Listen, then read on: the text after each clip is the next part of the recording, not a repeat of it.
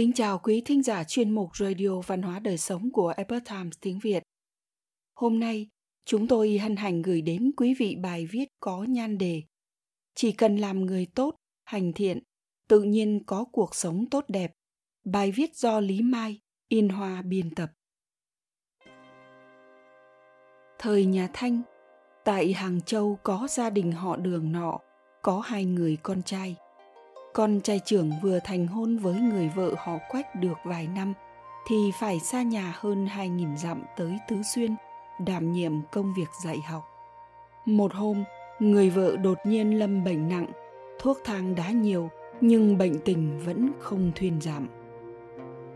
Cô con dâu họ quách vốn chăm chỉ chịu khó làm ăn, không rảnh rỗi được một lúc nào, bây giờ chỉ còn chút hơi thở, nằm yếu ớt trên giường bệnh người nhà lo lắng lắm, nhưng đành bất lực. Nàng khóc vật vã cả ngày trong tuyệt vọng. Nghĩ bản thân đang tuổi thanh xuân, nhưng sắp phải đến báo danh nơi âm tào địa phủ, thực sự không cam lòng. Lại nghĩ đến chồng không ở bên cạnh chăm sóc, chỉ có một mình, đối mặt với sự dày vò của bệnh tật và cô đơn, nàng lại càng đau buồn hơn nữa.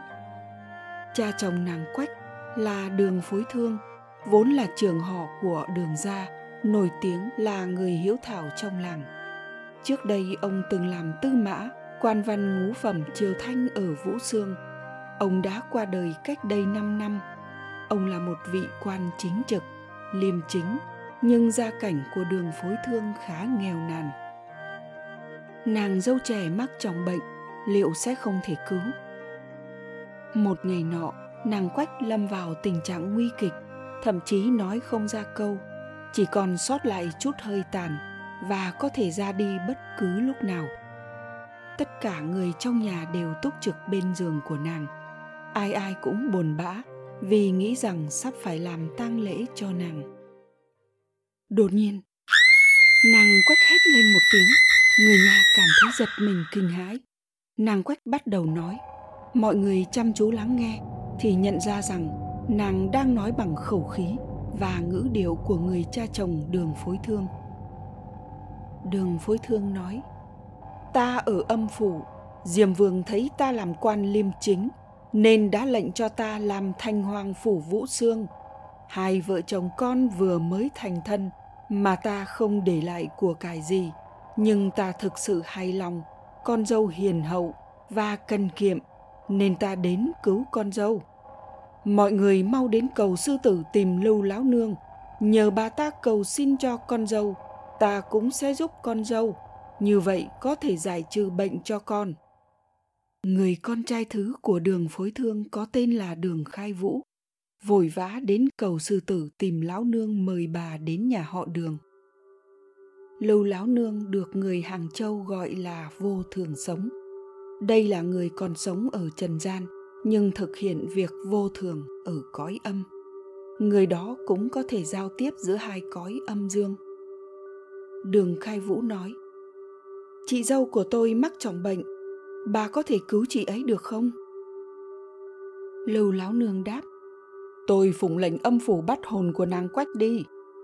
Tôi sao dám thả ra, nhưng lão gia đường phối thương đã đi cầu xin diêm vương, nói không chừng có thể không chết đường khai vũ nói tiếp.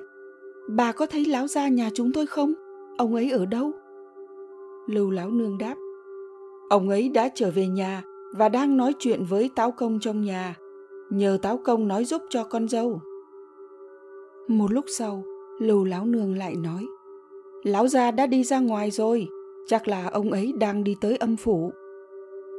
Lúc này, nàng quách vẫn nằm im trên giường bệnh và không nói tiếng nào một lúc sau, lưu lão nương lại nói, lão gia đã về. Ngay lập tức, nàng quách lại thốt ra giọng của đường phối thương, con dâu không chết đâu, mọi người không cần phải lo nghĩ nữa. Cả nhà thở phào nhẹ nhõm. Đường phối thương mượn miệng của nàng quách nói chuyện với từng người thân đang ở đó như khi ông còn sống. Lúc này, đường khai vũ nhân cơ hội quỳ xuống cầu xin phụ thân, nay cha đã thành thần, có thể dự đoán hòa phúc nhân gian, cha hãy tiết lộ cho con một chút, tương lai con sẽ như thế nào? Đường phối thương nghiêm nghị nói, con chỉ cần làm người tốt, hành thiện, tự nhiên có cuộc sống tốt đẹp, con cần gì phải dự đoán tương lai? Ông lại nói, ta hôm nay vì việc tư mà làm phiền đến nhà dịch miếu thành hoàng các con mau đốt một ít tiền giấy cúng một ít rượu gạo để tỏ lòng cảm tạ họ nhé nói xong câu này nàng quách lập tức khôi phục giọng nói ban đầu bệnh tình cũng khỏi hoàn toàn. Đây là câu chuyện ngày xưa được viết bởi viên mai thời nhà thanh trong cuốn tử bất ngữ.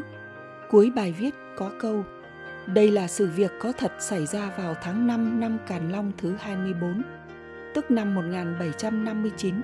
Tại thời điểm viết câu chuyện này, nhân vật chính bà Quách trong câu chuyện vẫn còn sống. Cuốn sách được hoàn thành vào năm Càn Long thứ 53, tức năm 1788, và dường như bà đã sống thêm ít nhất 20 năm. Theo từ bất ngữ của viên mai thời nhà Thanh.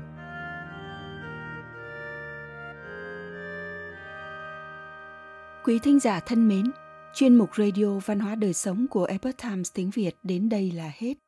Để đọc các bài viết khác của chúng tôi, quý vị có thể truy cập vào trang web e itviet.com. Cảm ơn quý vị đã lắng nghe, quan tâm và đăng ký kênh. Xin chào, tạm biệt và hẹn gặp lại quý vị trong chương trình lần sau. Kính chúc mọi điều bình an và tốt lành đến với quý vị cùng người thân.